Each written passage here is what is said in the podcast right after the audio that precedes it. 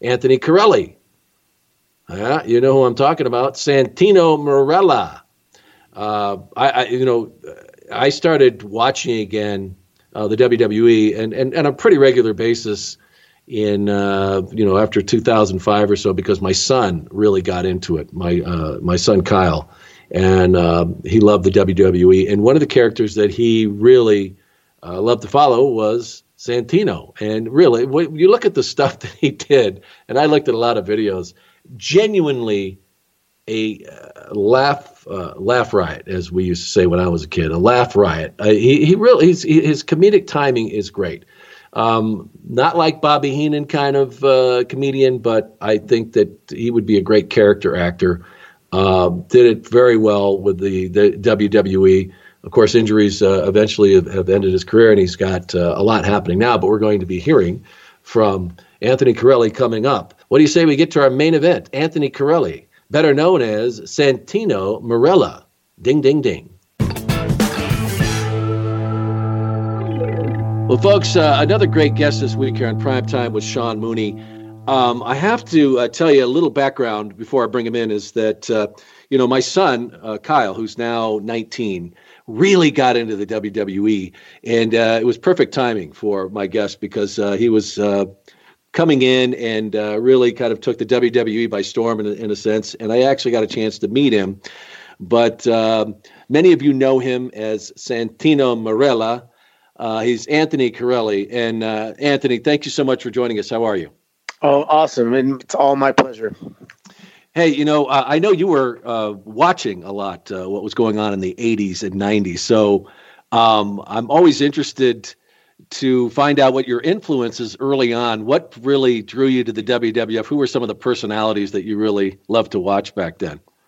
Yeah, I mean, uh, you know, my brother is three years older, so he was kind of a little, little ahead of me in terms of being turned on to wrestling. And yeah. you know, he, he, brought me in right at the time. It was um, Jimmy Superfly Snuka versus the Magnificent oh, yeah. Muraco. Uh-huh. And I remember we were watching it one time, and I guess there was a lot of blood, so they put censored across the TV screen. And just the fact that it was censored, it was just blew our minds. Like this is too gory for for tel- for viewers and yeah. and then of course you know Hulk Hogan came along and that's it we were hooked yeah that is funny that but you know it's whatever you portray like oh my god you know what you can't see or what you're not supposed to see is is going to draw you to it. But uh, so many great personalities back then. And uh, you know Anthony along the way I meet people who uh, you know grew up during that period of time. And it was really it was a magical time for kids it was. uh, with professional wrestling. Um, not to take away from what people enjoy today but it really was. We talk about it as the golden era. And it, it was there was so much more to it than uh, these wrestling matches because these guys were bigger than life. And I, do you remember it being that way for you? Yeah absolutely. I mean we we went down to maple leaf gardens and mm. God, man, I mean, you know, Big John Studd versus Hulk Hogan, and yeah. actually, one time I went to judo class, and they were doing a live event in the Etobicoke Olympium, and our, our, judo area was in the basement, and all of a sudden, I'm walking in, and I look at him, it's Ricky Steamboat, and I'm looking, what the hell's going on here? I look down the hallway, I see King Kong Bundy, Hillbilly Jim, the Haiti Kid, the Iron Sheik, Davy Boy Smith. I mean, the, the entire like every single person was iconic. Right. In my mind, I couldn't focus on practice that day. wow. But it was, you know, it wasn't. I mean, the wrestling was also that they didn't break kayfabe yet, so there was still right. that mystery. Mm-hmm. But also, there wasn't digital devices and internet, and you could bike ride for eight hours, and you only had, you know, let's say twenty four channels so to be on one of those 24 channels, everybody knew who you were because you would, yeah. didn't take long to surf through the channels. now we have thousands and it seems right. like it's diluted. And then, of course, digital content and it's just you're bombarded with information. But when information, you know, less is more, right? Yeah, and at that time, you know, uh, cable was in its infancy, and you said there were a lot more channels at the time, but not really developed in, in you know mainstream channels. And uh, you know, Vince you know, we know we can talk about his vision that he had, but back then, uh, of getting on these stations across the country, and it was still very true that you know people watch the networks and these other independent stations, and he went out and actually bought time and got these programs on, and uh, you know they had a roster of 50 60 superstars. And you just rattled off these names. And i know people listening went oh yeah oh co- of course god he was huge you know and they were because there weren't it wasn't just you know three. It wasn't three guys that you know everybody had their favorite. And it really was it really was just a really special time. I don't know if it could ever be captured again. I, I don't know. I mean i liked guys like I like Billy Jack Haynes and Hercules yeah. Hernandez, and you know they, they had matches at WrestleMania. It wasn't the main event, but they were iconic. Then you had Tito Santana and Greg Hammer Valentine, and that that everyone had their own rivalry that seems to live on forever. You know, it's yeah. it was incredible, man. Mr. Fuji, Roddy Piper, and then you know they had the cartoons and the music videos and. It, it definitely, I don't think it can ever be replaced because the emotional content is a little bit it's gone because of the fact that you know uh, kayfabe has been broken. So now we watch more for for entertainment as yeah. as opposed to really being emotionally invested. Yeah, absolutely. And uh, you know, Anthony, you had you had quite a career with the WWE. I know you're still associated with them, but uh, as far as what you were able to accomplish in the ring, uh, you know, you were a WWE uh, Intercontinental Champion twice uh, tag team champion, United States champion. Uh, we'll talk more about Miss WrestleMania a couple of times, but but really, and, and a lot of people remember you uh, for being a comical figure. But um, it's it's interesting when you think about your roots or where you came from. Now, of course, you're you're uh, Canadian. You uh, grew up in Canada. Um, but you had a very uh, you were a very serious athlete and it wasn't necessarily that you started out on this road at least i don't think to be a professional wrestler um, with uh, martial arts, with judo. So uh, tell me a little bit about growing up in Canada and really what was your focus as a kid? Oh man, well I guess I had I had two focuses as a kid. One was baseball and one was judo. Oh really? And, baseball. And, and, and judo was a an, an accident, really. I mean, I watched a few kung fu movies and a few Bruce Lee movies, and and yeah. I just wanted to be in martial arts, and I just begged my mom to put me in martial arts. I thought my destiny was to be a ninja, and uh, you know she li- literally looked in the Parks and Recreations book, and the the class that fit her schedule was this judo class, and and I remember like judo, I wanted like kung fu and stuff, but right. anyway, I went to judo, and then that's it. You know that kind of took over, and it really helped my baseball because grappling just makes you so strong, and uh, up, up until about the age of 14, 15, even up to 16, you know, I was doing both. And then um, I had to choose one really to, to, to follow it. And my eyesight was, it was undiagnosed at the time, but my eyesight was very, was very poor. I still have keratoconus and I have to wear like hard lenses. So I started getting these longer slumps where I would hit these massive fly balls, like straight up pop flies, not realizing it was a vision thing.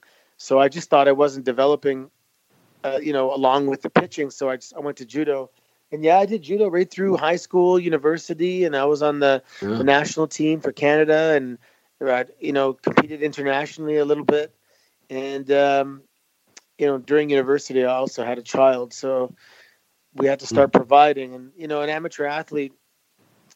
You know, doesn't really make money, or especially uh, no. even Olympic athletes. You know? Right.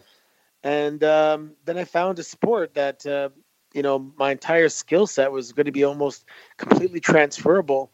Uh, I, I, wrestled in university at Concordia University in Montreal, and one of the guys on my university team, his dad was in the WWF back in the '80s. His dad was Don Koloff, who um, wrestled in uh, you know uh, first from Calgary Stampede, and then some of the the TV tapings in uh, in Canada. I believe they were Cambridge at the time. Yeah. Yeah, Jack and, Tunney in that group. Yeah. Yeah, and when, once I heard that, I'm like, oh my god, I just found my my destiny. It was the most eerie feeling. I'll never forget it. Hmm. And um, so then I just, you know, finished university and worked a little bit in the, in the corporate world, but I knew I was going to wrestle. So I started late. I started training at like 28 years old.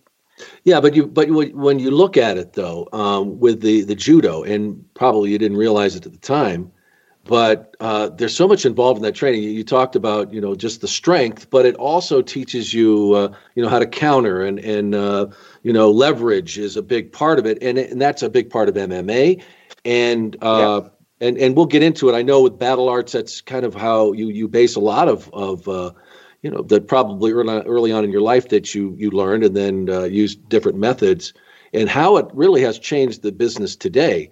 but you probably didn't even realize it at the time how much that that training would help you later.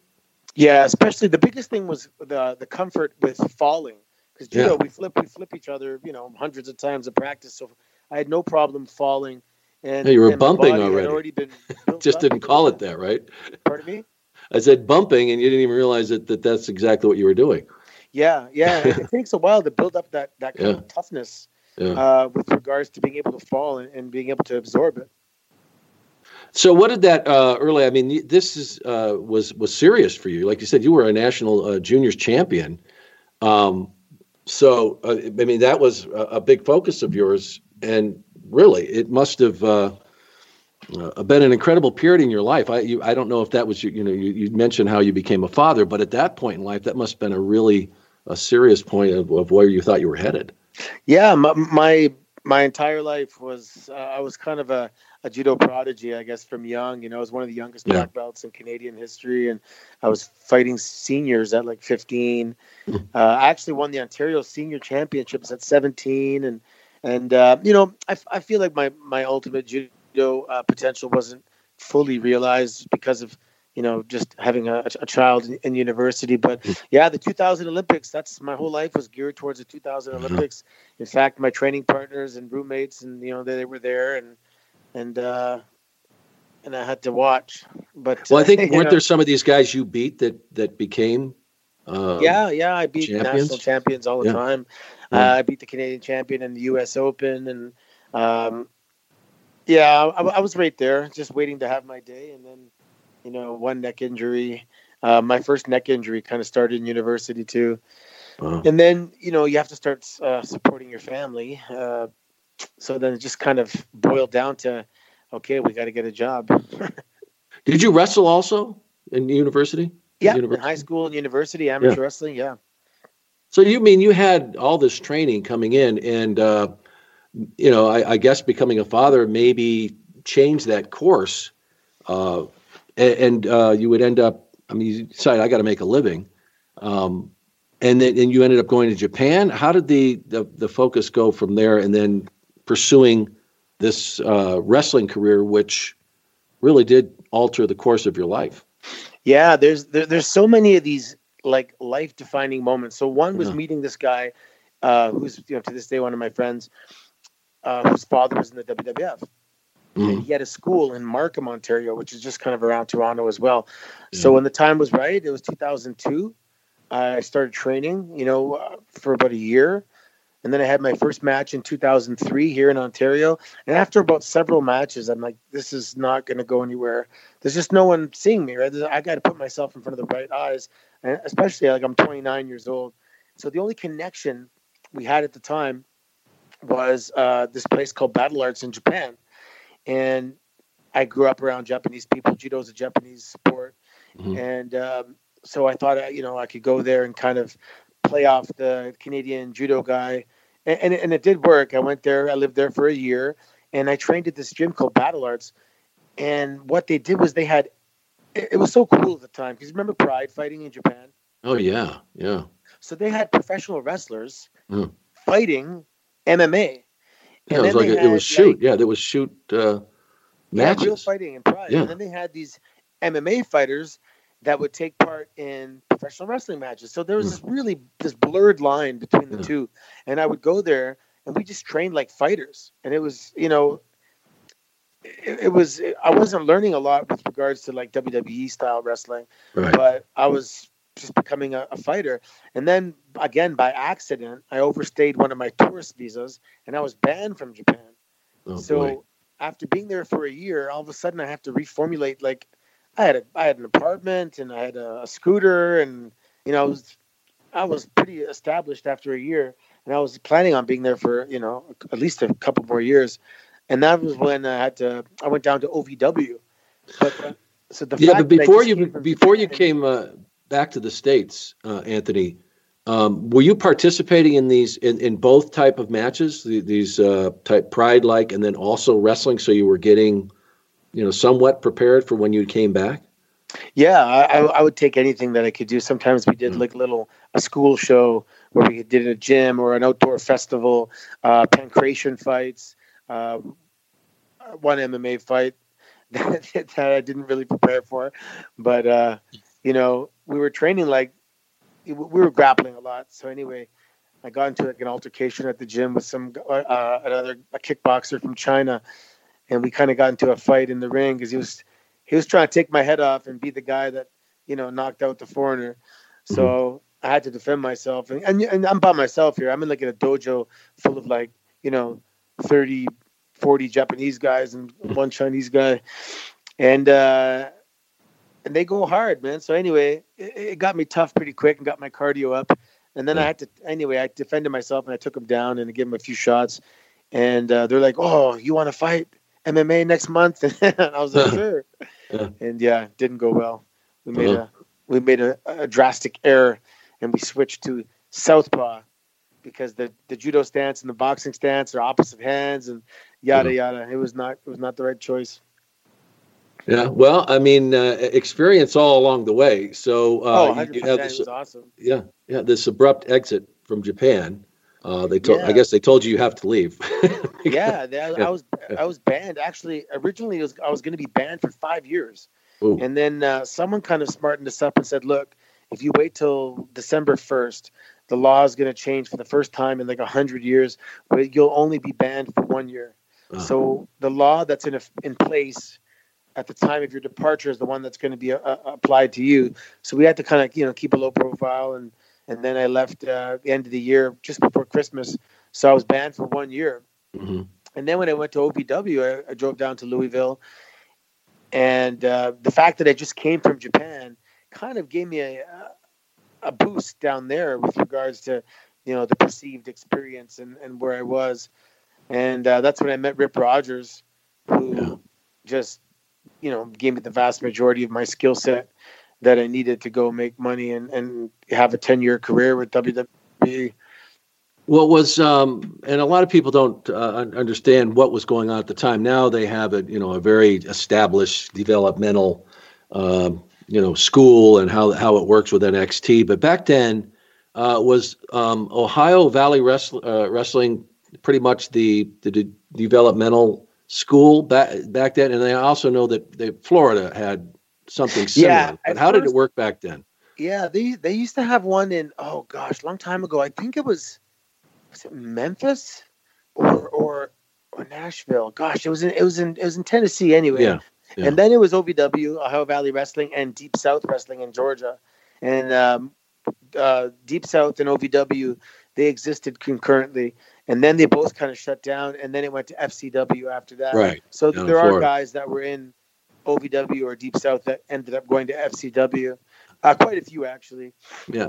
But they didn't bring you in. You actually went to go to the school and, and paid to be there, right? Yeah, I went in the beginners class for a month, and then I got I graduated to the intermediate class where I was with Rip Rogers, and then near the end, uh, I was this was my game plan. So the the advanced class at OVW was also the developmental class. So mm-hmm. there was three three different classes there. The advanced class was developmental talent. So let's say we had 25 guys in the advanced class, 23 or 22 would have been contracted uh, WWE developmental talent, and three were guys that you know were just kind of in the advanced class. Mm-hmm. So that was my target because I knew that they would send down producers and agents, right. I used to call them back then, to to uh, come down and watch and get an update on who's developing and who's going to be ready for TV soon. Also, I know that they they um, the the office would watch OVW television, so I worked my way up to the advanced class, and um, I really got you know looked at. I remember it was uh, Dean Malenko came down one time, and I had a chance to wrestle in front of him, and you know, I was doing stuff very differently because I was doing that Japanese work shoot style and just mm-hmm. doing it in a really believable manner because all the years of judo and I always incorporated throws and submissions and I still use that same kind of you know skeleton that that the match that that, that formula I hate saying formula but you know it's mm. kind of formulaic. Um, and I just you know swapped out the moves for for more MMA oriented moves. And it was different at the time. And of course being different gets you noticed. Um, yeah. and then i just there was a, enough feedback enough feedback. And then paul heyman one day he was actually up in the rafters watching me train in Rip's class, and caught me in the parking lot. And he's like, "I want to um, debut you on OVW television next week," and you know, my heart sunk, and I'm like, "This is my break." Mm-hmm. And um, I, I, was so so Rip Rogers gave me the nickname Boris. Yeah. So it's funny. For two years of my life, I lived in two years and two weeks. I lived in Louisville, and for two years and two weeks, I was called Boris. So, so in, an in Italian of, called Boris. Yeah.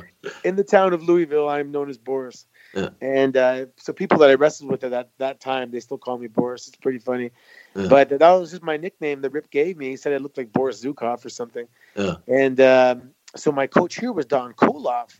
So I said, well, I wonder I can combine the two and be uh, Boris Koloff. I wonder. I didn't know if that, you know, incarnation of Russian first and last names has been put together. Yeah. So I was Boris, and then uh, Paul Heyman, he uh, debuted me as Boris Alexiev, and he changed the last name to that uh, former Olympic powerlifting world champion uh, Alexiev from Russia. Right. Yeah. And apparently, Paul Heyman's so smart. He knew that Vince was a big fan of Alexiev, and to have the association, um, you know, with, with regards to the name, it, it, it could benefit me in terms of getting Vince's attention. Yeah. And uh, yeah, then we were this Boris Alexiev and, uh, until until I got signed. Uh, how was your Russian accent? I know you uh, you're great with the Italian, but uh, how was your Russian? It, it was okay. Did you talk like uh, Russian? This like how did you how did how did it work? Were you good? Yeah, there's certain things like um, the H's would be a hev, you know that kind yeah. of thing. Yeah. And and also what I would do is I would speak a little bit of Croatian because my my best friend growing up, my neighbor was Croatian, and I learned a little bit of Croatian, but the people in Louisville didn't know any difference. Yeah. So I, I would say like, uh, you know, jesli ti orvat na gustachu bit, and uh, so what I'm actually saying is, uh, are you Croatian? I'm Croatian. Of course oh. I am, or something. But oh, it's, I, it's like, not something like, would you like a biscuit? yeah. That's good though. I mean, yes, that's very good. Very good Russian. You do very, very well. Boris, That's yeah. Good. Yeah. Well, that must have been fun.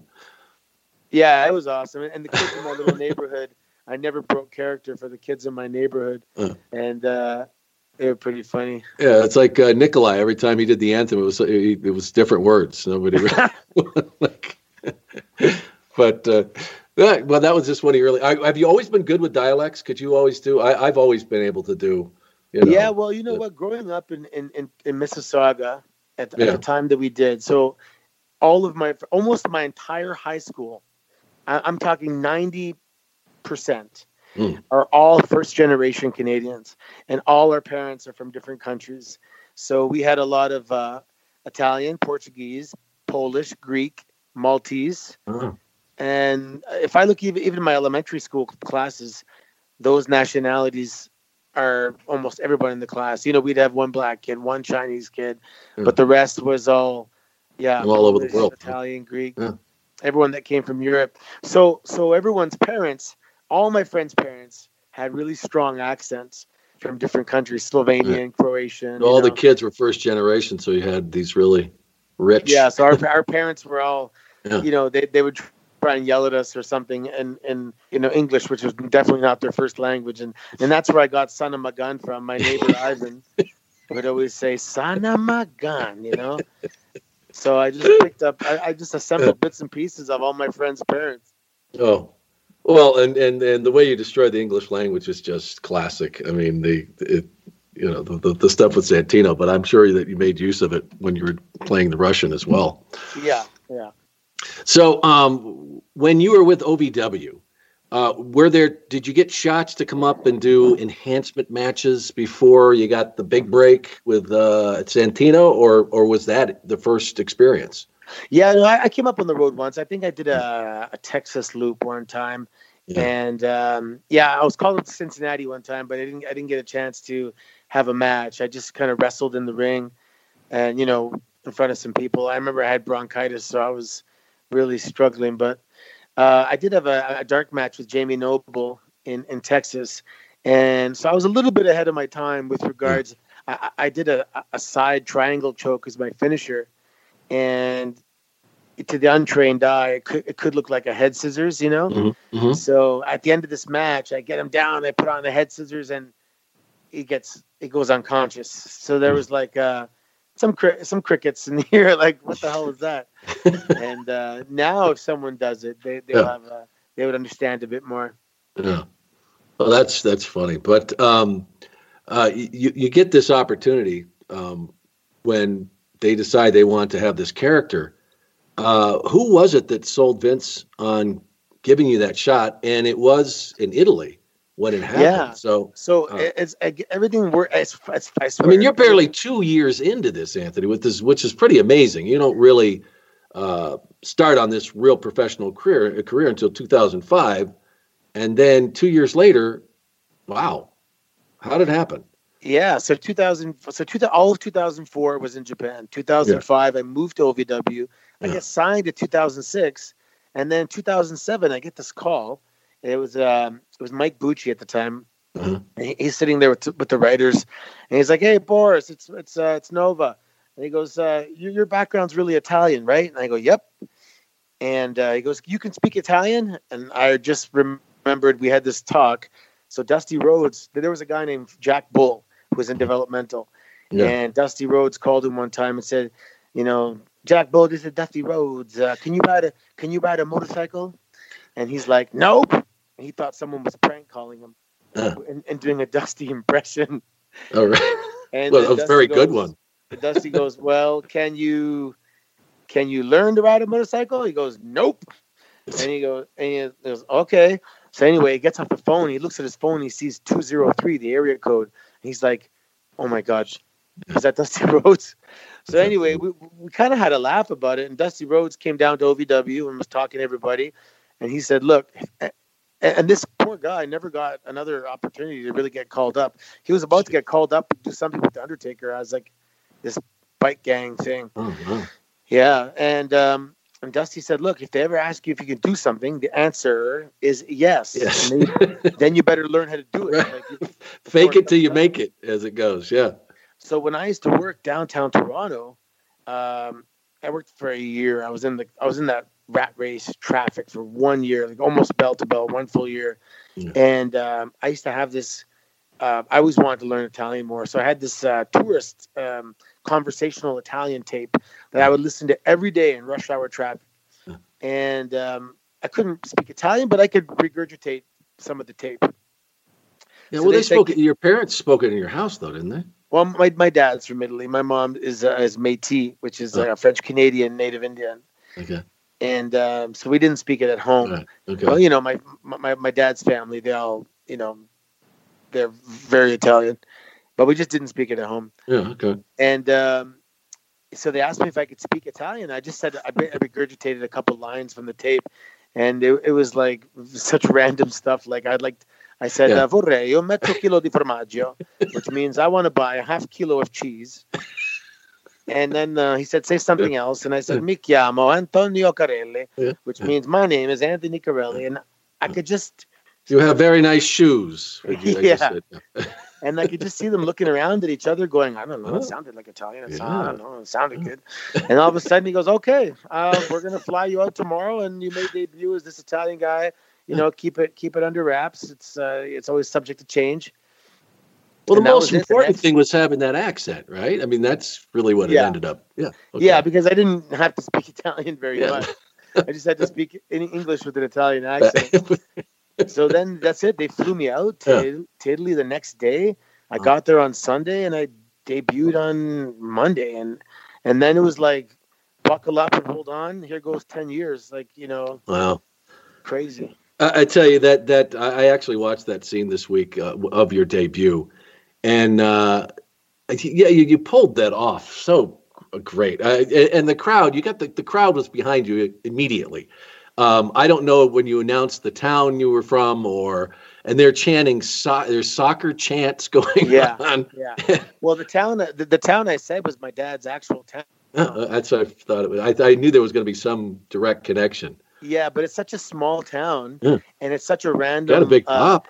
So uh, uh, yeah, imagine you're, you know, in the United States, and some guy comes out of the audience and they say, uh, "Where are you from?" and he goes, "Boise, Idaho." You know, you're gonna say, "Okay, that's believable." It's you know, it's not L.A. or New York or something. You know what I mean? It's a small town. This was uh, in Calabria, is the south of Italy, mm-hmm. and um, son, and actually, this year, this year, 2018, it was January second and third. Uh, I went to this town for the first time. My wife and I were in Italy and uh, I finally made it to the to the motherland. So it's oh. it's just I've never been there my entire career, but when I debuted and the word got out, like their the whole town is like, hey, some guy from our town is on TV wrestling, and everyone's like, who is this guy? It's a small town of like you know a few thousand people. So like, who, who's this guy?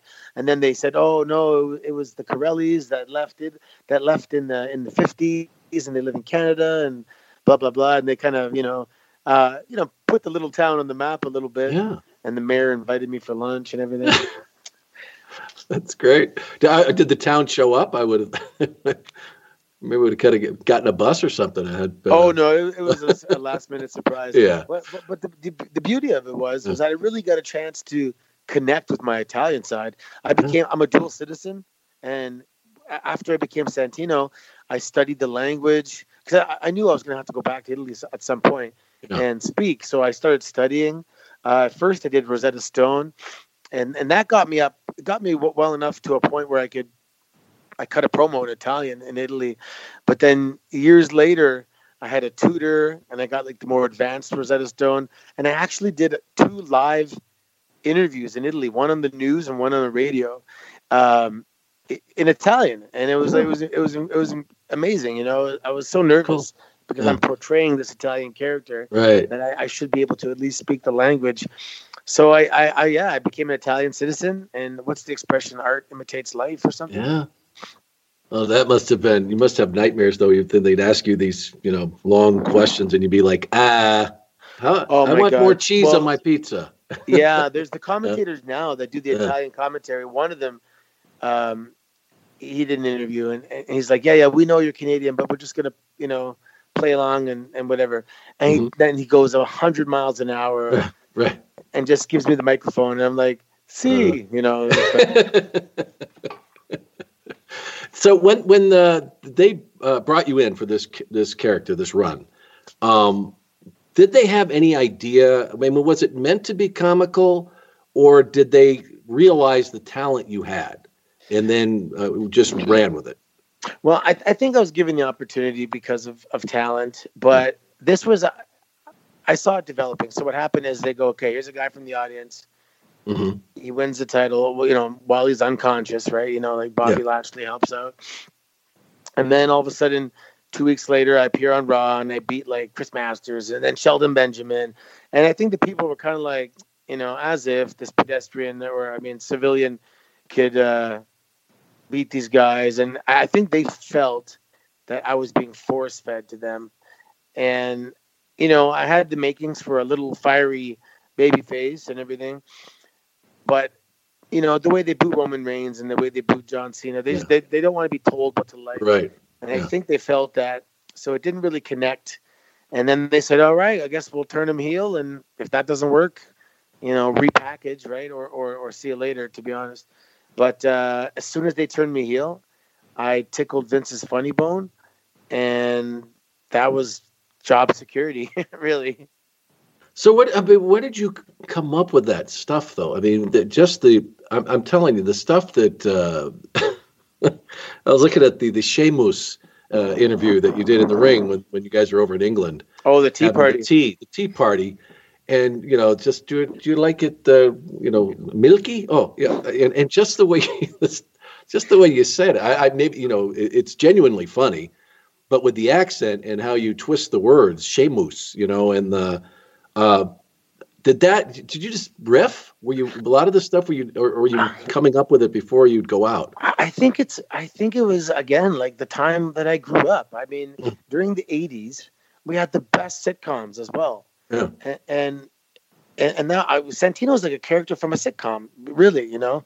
Um, and it was just that that's where I got really my inspiration was just from from one from where I live and from the time that I grew up and you know watched a lot of TV growing up. Well, you mentioned sitcoms, and this is a good point because uh, I've got a sponsor I got to talk about here, uh, Anthony. And uh, you remember Seinfeld? I, I, don't know if you were a big yeah. Seinfeld. You remember uh, Kenny Bania, the, the character on that yeah, show? Yeah. Like, Jerry, that's gold. That's gold. Yeah, Ben. Well, it, it, turns out that that uh, the actor or comedian, I should say, who who uh, was the you know in that in the show, Steve Hytner, has a podcast, and it's called That's Gold with Steve Hytner. And if you love this show, folks, you are going to love That's Gold with Steve Hytner. Uh, you may remember Steve, as I mentioned, if you are a Seinfeld fan, as Jerry's annoying comedian friend, Kenny Bania, who coined the term, That's Gold, Jerry. Oh, that's gold. Remember? Well, yeah. uh, that's gold. Uh, on that's gold. Steve is joined by co-host Rich Johnson, and they talk about everything guys love. Of course, sounds like a Seinfeld show: sports, sports betting, movies, comedy, food, drink, music, Vegas, and of course, nothing. I would imagine. And they do this five days a week. It's like having a conversation with your buddies at a bar, a bar where famous guests often show up to shoot the breeze. So check it out, folks. It's that gold. That's gold with Steve Hytner on Apple and Google Podcasts, Spotify, or wherever you get your podcasts. I'm uh, that's really funny. These guys, uh, you're to check this out, uh, Anthony, because uh, if you were a Kenny Bania fan, uh, this this is uh, really good stuff. Yeah, I was a comedy fan growing up too. I mean, we used to live, we used to you know get tapes and sit in the garage and listen to Rodney Dangerfield and. I love Rodney. Yeah, Rodney was the best ever. And you know, I used to stay up the I used to stay up late to watch Johnny Carson, David Letterman. Oh. Uh, I just loved that that that banter back and forth, and and and again, the comedy shows were so good back. You know, WKRP in Cincinnati and Welcome Back Kotter, all and and and Santino. A lot of it actually was all in the family. Um, so you know how Archie Bunker was always educating people on what's right and wrong by being the obvious wrong. Yeah. And that was Santino. He was chauvinistic and he was uh, he, he was wrong. He was always wrong. Yeah. Yeah. And, and but uh, believed wholeheartedly in what he was saying. Yes, Archie Bunker style. well, were you were you funny as a kid? I mean, I, when did you get this comedic timing? And I, I talked to you about this before, uh, but really, did you were you funny as a kid, or when did you realize that uh, you had this? Yeah, I, I, I, was I was a class. Well, you, you know, it, it wasn't just me though. Like my high, when I think of high school, I just think of guys standing around in the calf or outside or on the football field or wherever, and just constantly, constantly joking. All my friends, we had we, we had so much laughter, and it was good comedy. It was funny, and we, you know we used to roast each other, and you know, class clowns, and we, we were we were basically smartasses uh, right through elementary school because because our our group like our, our neighborhood was built in 81 82 so the same group of kids from seven years old, we went right through high school and you know university together. So we had a tight knit group of friends, and we just comedy, man. It was just always we were just always laughing.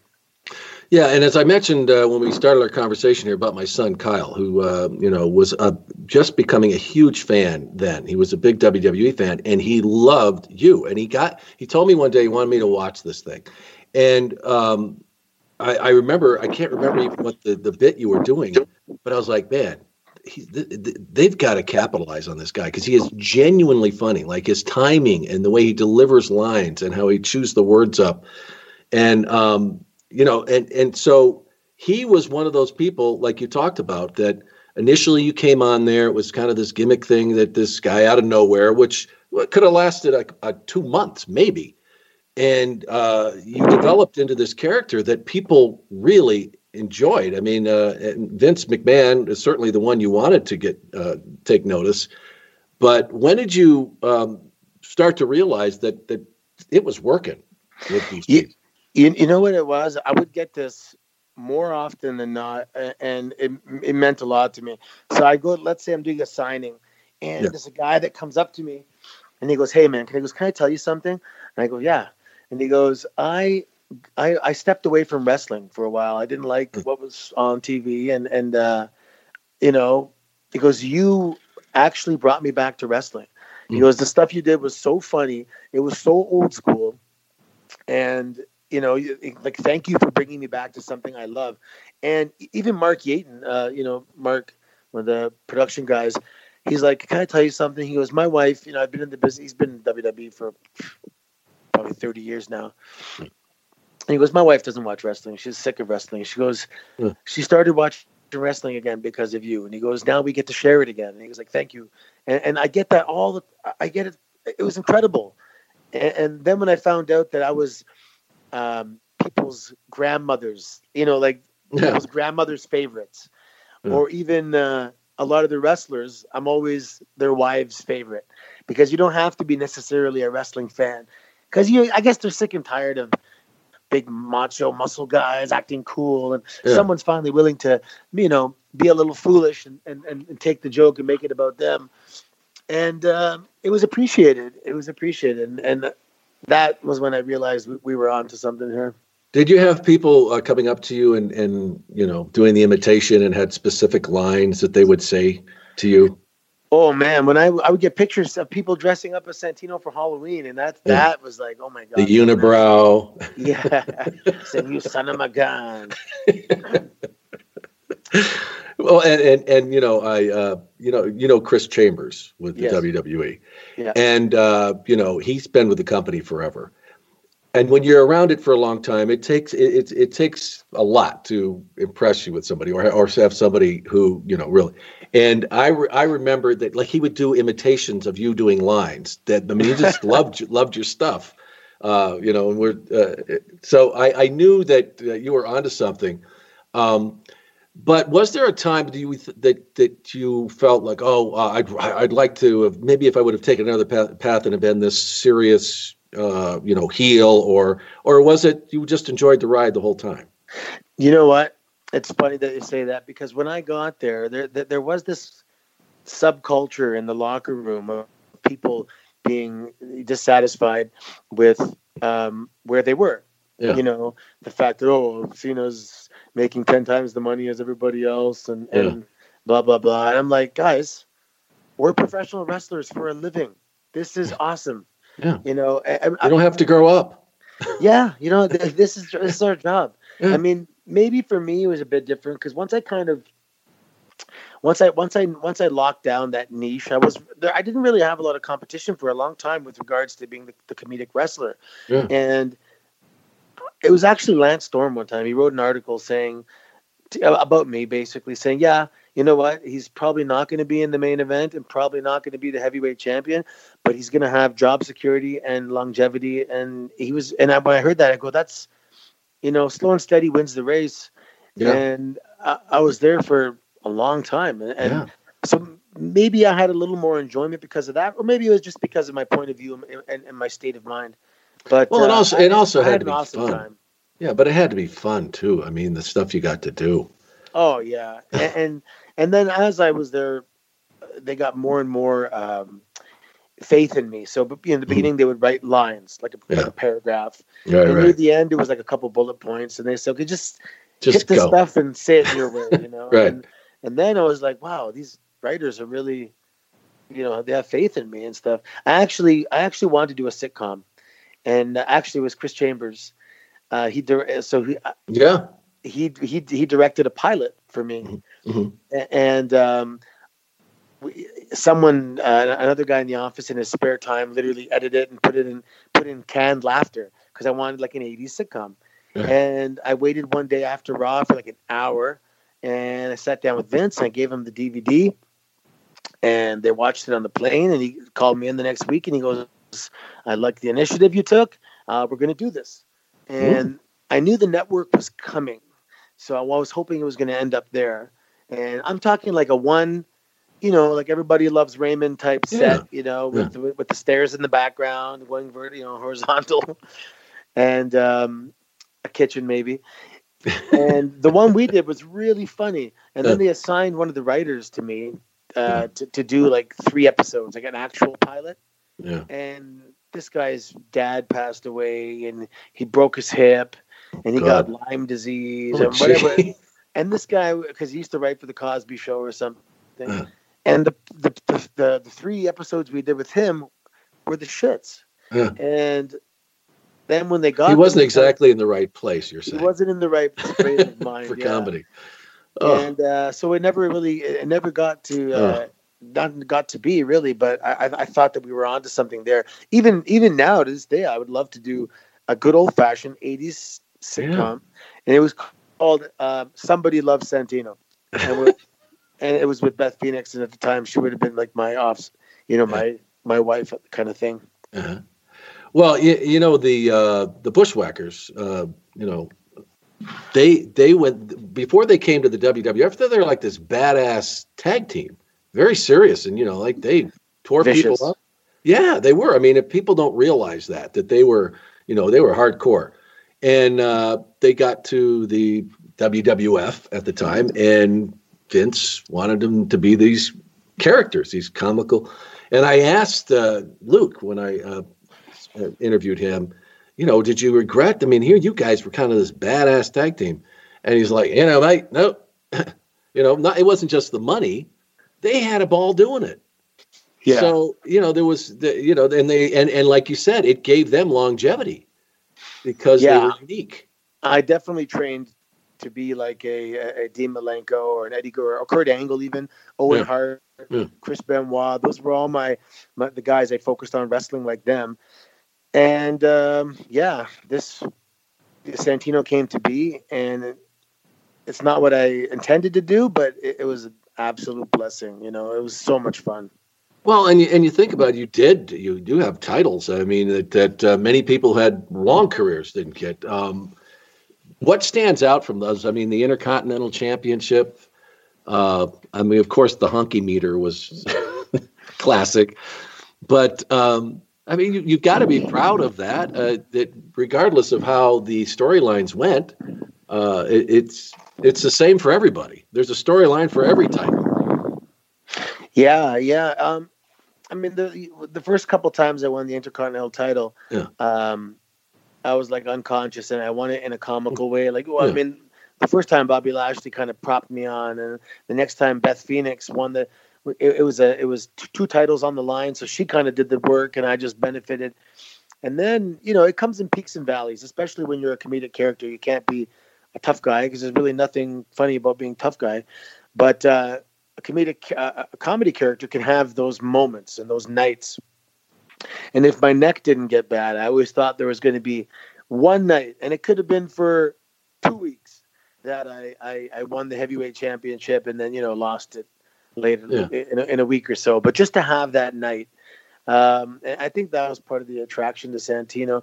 But coming so close, um, all those times, I think that's the the romance behind the, the the relationship with the character is that people always wanted Santino to just do a little better, and they never quite got that satisfaction. So they always left with wanting a little more. And I think that's cool that they never got bored of the character. They could they always wanted a little more. And even people will come up to me and be like, you know, they should use you better and they should use you more and I want to see more Santino and yeah. so the, people definitely voiced their their opinion and preference, but I think uh, the way it worked out was pretty good. Always wanting them, uh, always having them want a little more. Well, and I think another thing that people really appreciated is that uh, you could you could tell that you worked really well. I mean, it wasn't like you go in there and you just knew a few moves. That you could tell because you would you would have these moves where you throw people and do.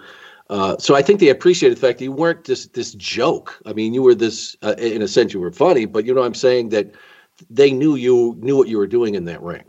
Yeah, and I, I would I would say I, I, read that sometimes where people are yeah. like, "You could tell he can wrestle. Why are they making yeah. him lose or something?" Yeah. Or or then there's there's a YouTube video of of Boris Alexiev, the promo video we did back in OVW, and I mean it has to be it's been viewed hundreds of thousands of times now, but people are like, "Why didn't they use this? This looks so cool." And I'm like, "Yeah, it was cool, but how much like can you watch that guy for ten years?" Right. I don't know, you know. Yeah, exactly. And, and uh, there was there's definitely an art to it. Um, becoming the fastest eliminated uh, competitor in a Royal Rumble. I, I remember hearing an interview that you said you talked about that that was stressful because you had to get it right. you know what, and and that's actually like um, a metaphor from my entire point of view. I remember when we are going through the um, the elimination order and stuff like that uh. you know, Dean Malenko like, "Okay, Santino, you're next." He goes, "It's not going to be long. You know, you'll be thrown out pretty quick." I was like, "Okay, whatever." Um, and then I said, "Can I try and break the record then?" And he looked at me like, mm, "Okay, let me ask." You know, and he came back and said, "Yeah." They said, "Go ahead."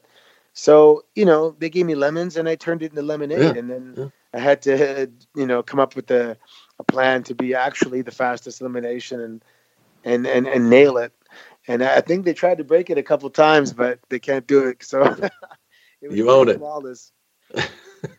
and you were fired by Donald Trump. Who can say that? Yeah. Well, my sister was. Least. Uh, oh yeah. that's, that's true. Excuse me.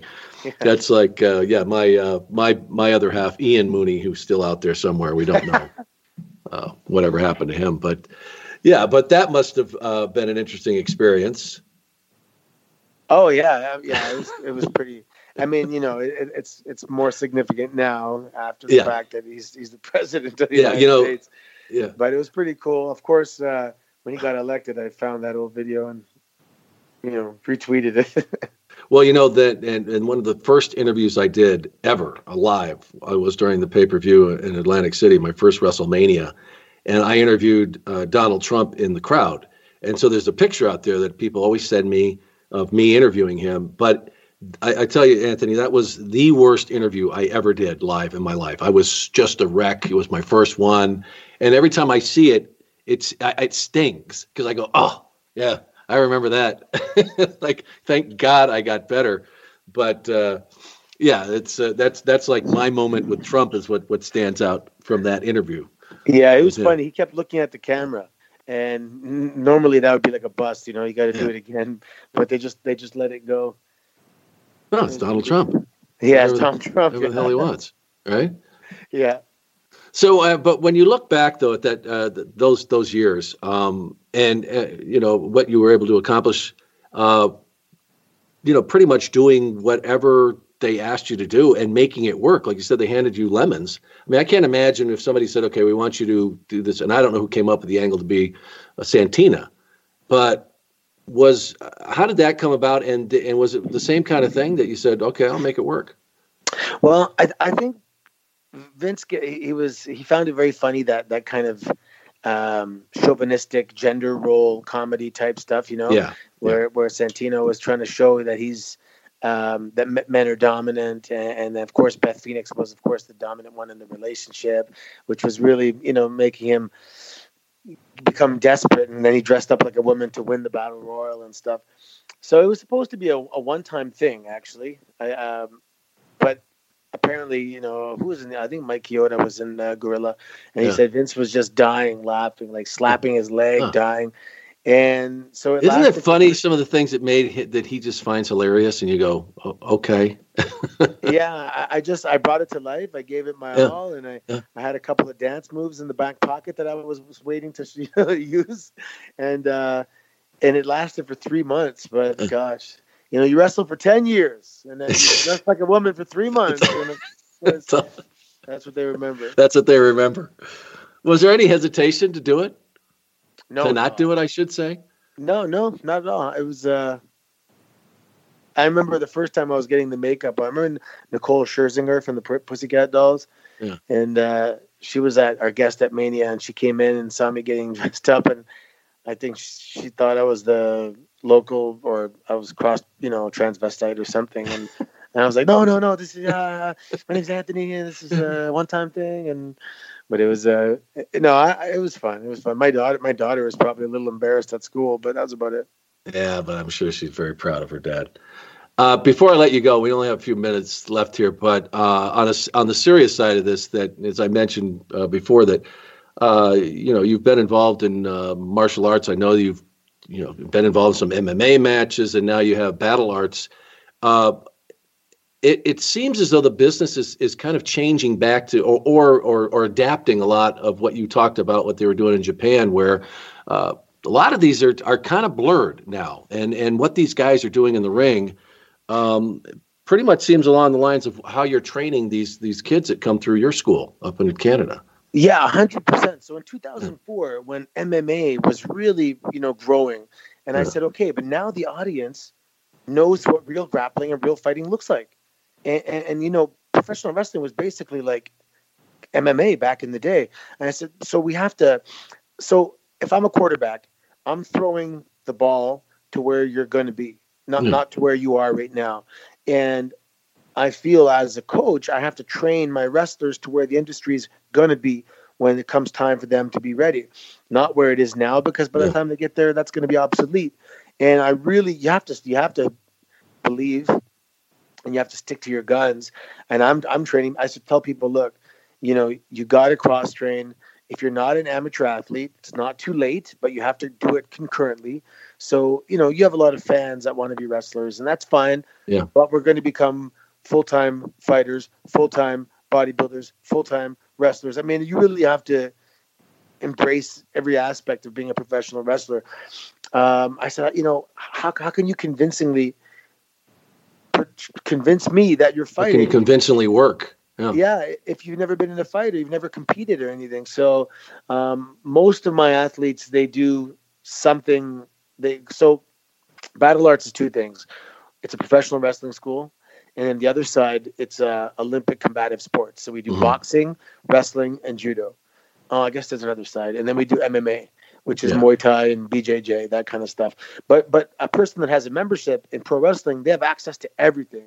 So I said, okay, if we're training pro wrestling Tuesday, Wednesday, Thursday, and Saturday, just say, then I want you to go to Muay Thai and Brazilian Jiu Jitsu Monday and Friday, and just really expedite the the the coordination, the footwork that you're going to need to be a high level wrestler. As I, I tell the guys, like a lot of the guys there, um, or like someone like Randy Orton, he was a, a state champ amateur wrestler uh, growing up. Cody Rhodes, Dolph Ziggler, uh, you know, gosh, uh, Alberto Del Rio, Jack Swagger, all these guys are, and the list goes on. Everyone's a high level athlete and a high level wrestler.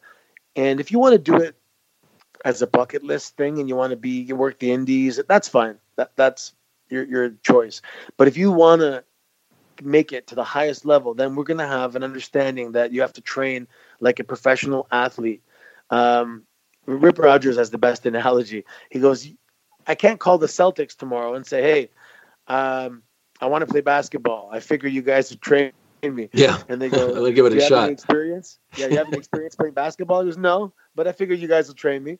Yeah. And it doesn't work that way. You, you got to be an amateur. So, and, and, that was the mentality that I fell in love with in Japan. Yeah. They're saying, okay, an Olympic athlete is an amateur athlete. We're professional. We have to outwork them. And that's why they do those, you know, thousands of squats and thousands of sit-ups and push-ups and they just train so hard because they have the attachment of the word professional to to what they're doing. Yeah. And um, I, I took that home and I believe in that. And I'm pretty hard on my students, but they're some of the best indie wrestlers uh, in Ontario for sure. Do you see the business though heading that way? That it's going to be more of that uh, almost uh, you know shoot kind of uh, you know blurred wrestling because you see what you know Nick Aldis is doing and Cody. And uh, they bring this realism to these matches. You know, uh, Nick Nick loves to do the. Uh, they have the you know the weigh in, and they have in ring instructions, and they try and create this big fight feel. I love that. Do, yeah, do you see the business heading that way, or yeah, is it always yeah. going to be? We do stuff. Um, we do every match is is uh you know the entrance, the entrance, then the introductions in the ring. Eventually, I want to do uh, a top ten statistic. I want to do wins and losses. Um, you can't do all the wins and losses, including you know house shows and stuff. But I think for the year, you can have a you know for this year they can be uh, six and four, that kind of thing. Um, I, I, love it. I even like doing this match is sanctioned by the governing body or whatever, yeah. and yeah. all that stuff. You know, just yeah. to to help make them suspend every last drop of disbelief and, and really get emotionally invested. Um, if you watch when someone scores a goal in the World Cup, they go ballistic, yeah, absolutely ballistic, and we can achieve that, but you have to be flawless with your technique so that um, you know there's not this is the analogy I use. If you're watching a horror movie and just as the vampire is going to jump out, you see the camera drop into the picture, you'd be like, "Ah, oh, man, yeah, just took me out of it. Yeah. Just took me yeah, out of it." Yeah. And I don't want any cameras dropping in, so we make sure every little aspect is perfect.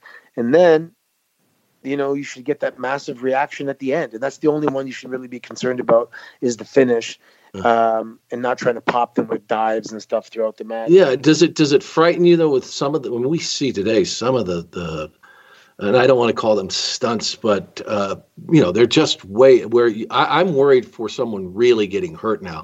You know, guys jumping over the top rope, doing flips onto the floor onto bodies, and uh, does that concern you at all, or is this yeah. these guys are you know trained professionals and whatever? Yeah, yeah. Uh, one guy I trained with, he's dead now. He was paralyzed from the neck down for a few years, and and and Rip even told him he's going to kill yourself one day.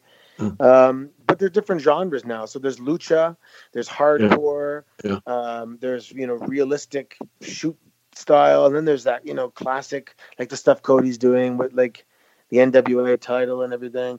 Mm. Um, mm. And ultimately, the show should have a, a little bit of each, and then yeah. people should be able to work with others as well. So it's it's it's it's an interesting time right now because of the the um, you know digital platforms that small companies can access you know inexpensively they're kind of uh, there's a resurgence of these kind of territories coming up and if you go viral you can be watched by hundreds of thousands of people all over the world and you can have a, just a, a completely inexpensive production budget yeah. Well, Anthony, before we get off here, though, I know that uh, Santino is there with you. I just have one question for him. Yes. Uh, could I could I talk him just one second? I just want to ask him. Uh, Santino, are you there? Yeah, Santino. John's on the phone. Yeah. He's a big fan of mine. I know that. A big fan. Hello. Uh, Santino. See. Si. How are you, my friend? It's Sean Mooney. I am fantastical. Thank you very much. Yes. Uh, hey, uh, be, I just had a great conversation with Anthony, but I want to ask you uh, before we sign off here, though, when when you look back on all you accomplished in the WWE, how do you think that you you measure up among the the great superstars in the WWE? Well, I'm only five foot ten, so they're more taller than me. Hmm. But uh, oh. it's not the size of the dog, but the size of the fight in the dogs. Ah, that makes complete sense to me. And and you are you waiting for that phone call? You no. know the one I'm talking about. No, no, I'm too busy now. Not the Hall of Fame. You wouldn't uh, take oh, that, that, call. Phone call. Okay. I'm yeah. I sit by the phone quite often, but. Uh, sometimes. Oh. Uh, you know, some people say to me that I have Hall of Fame career, but uh, I guess time will tell. Yes, maybe you'll you'll be in uh, right after Sheamus. Sheamus. Yes, you're a good friend. All right, Santino, it's been a, a great uh, pleasure uh, talking with you, and I, and I wish you well uh, in whatever your endeavors are today. could you put Anthony back on? Tell him that you. I just want to say goodbye before we get Forget that guy. He's a son of a gun.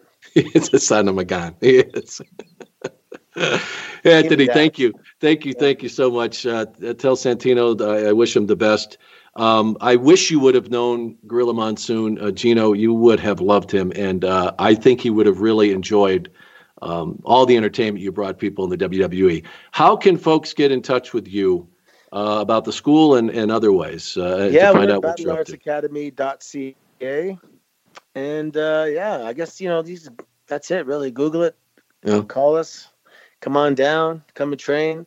I'm I'm on Twitter, you know, uh, at Milan Miracle and Instagram the Milan Miracle, and and uh, that's about it. Yeah, I mean, uh, Battle Arts is on Twitter as well. I think it's Battle Arts BAA, and I usually update because we do boxing and, and wrestling and stuff. Uh, perhaps we'll see you uh, with the WWE anytime anything's going with the network or. I don't know. I work for Sportsnet now, and I, yeah, I work, yeah, you do. You know, that's another thing I didn't mention that uh, you do a lot. Uh, you do. You're an analyst, and uh, you're on some of these other shows. Yeah, I work a lot, and we, just, we I have a ten day old boy son. Yeah, I, have seen your pictures. Awesome. So pretty pretty busy, but uh, okay. Yeah, we have to actually go to the doctor. Now. Yep, it's all turned out. Okay. Yeah. Well, uh, it was great talking to you, uh, Anthony, and uh, take care. It's been. Uh, I hope I talk to you and see you again soon. Yeah, and hopefully we get to see the stuff we did with the, the Edge and Christian show come pretty soon. Yes, forgot to plug that. Yeah, we did have a lot of fun. That, that was one fun. line when you say uh, Christian's got the members jacket only, and he's oh, very nice jacket. he's like, yes, it's comfortable too. I'm going to talk to Chambers about that sitcom. We need you need to do that sitcom. Yeah, that'd be fun. All right, my friend. Take care. Take care. Thank you.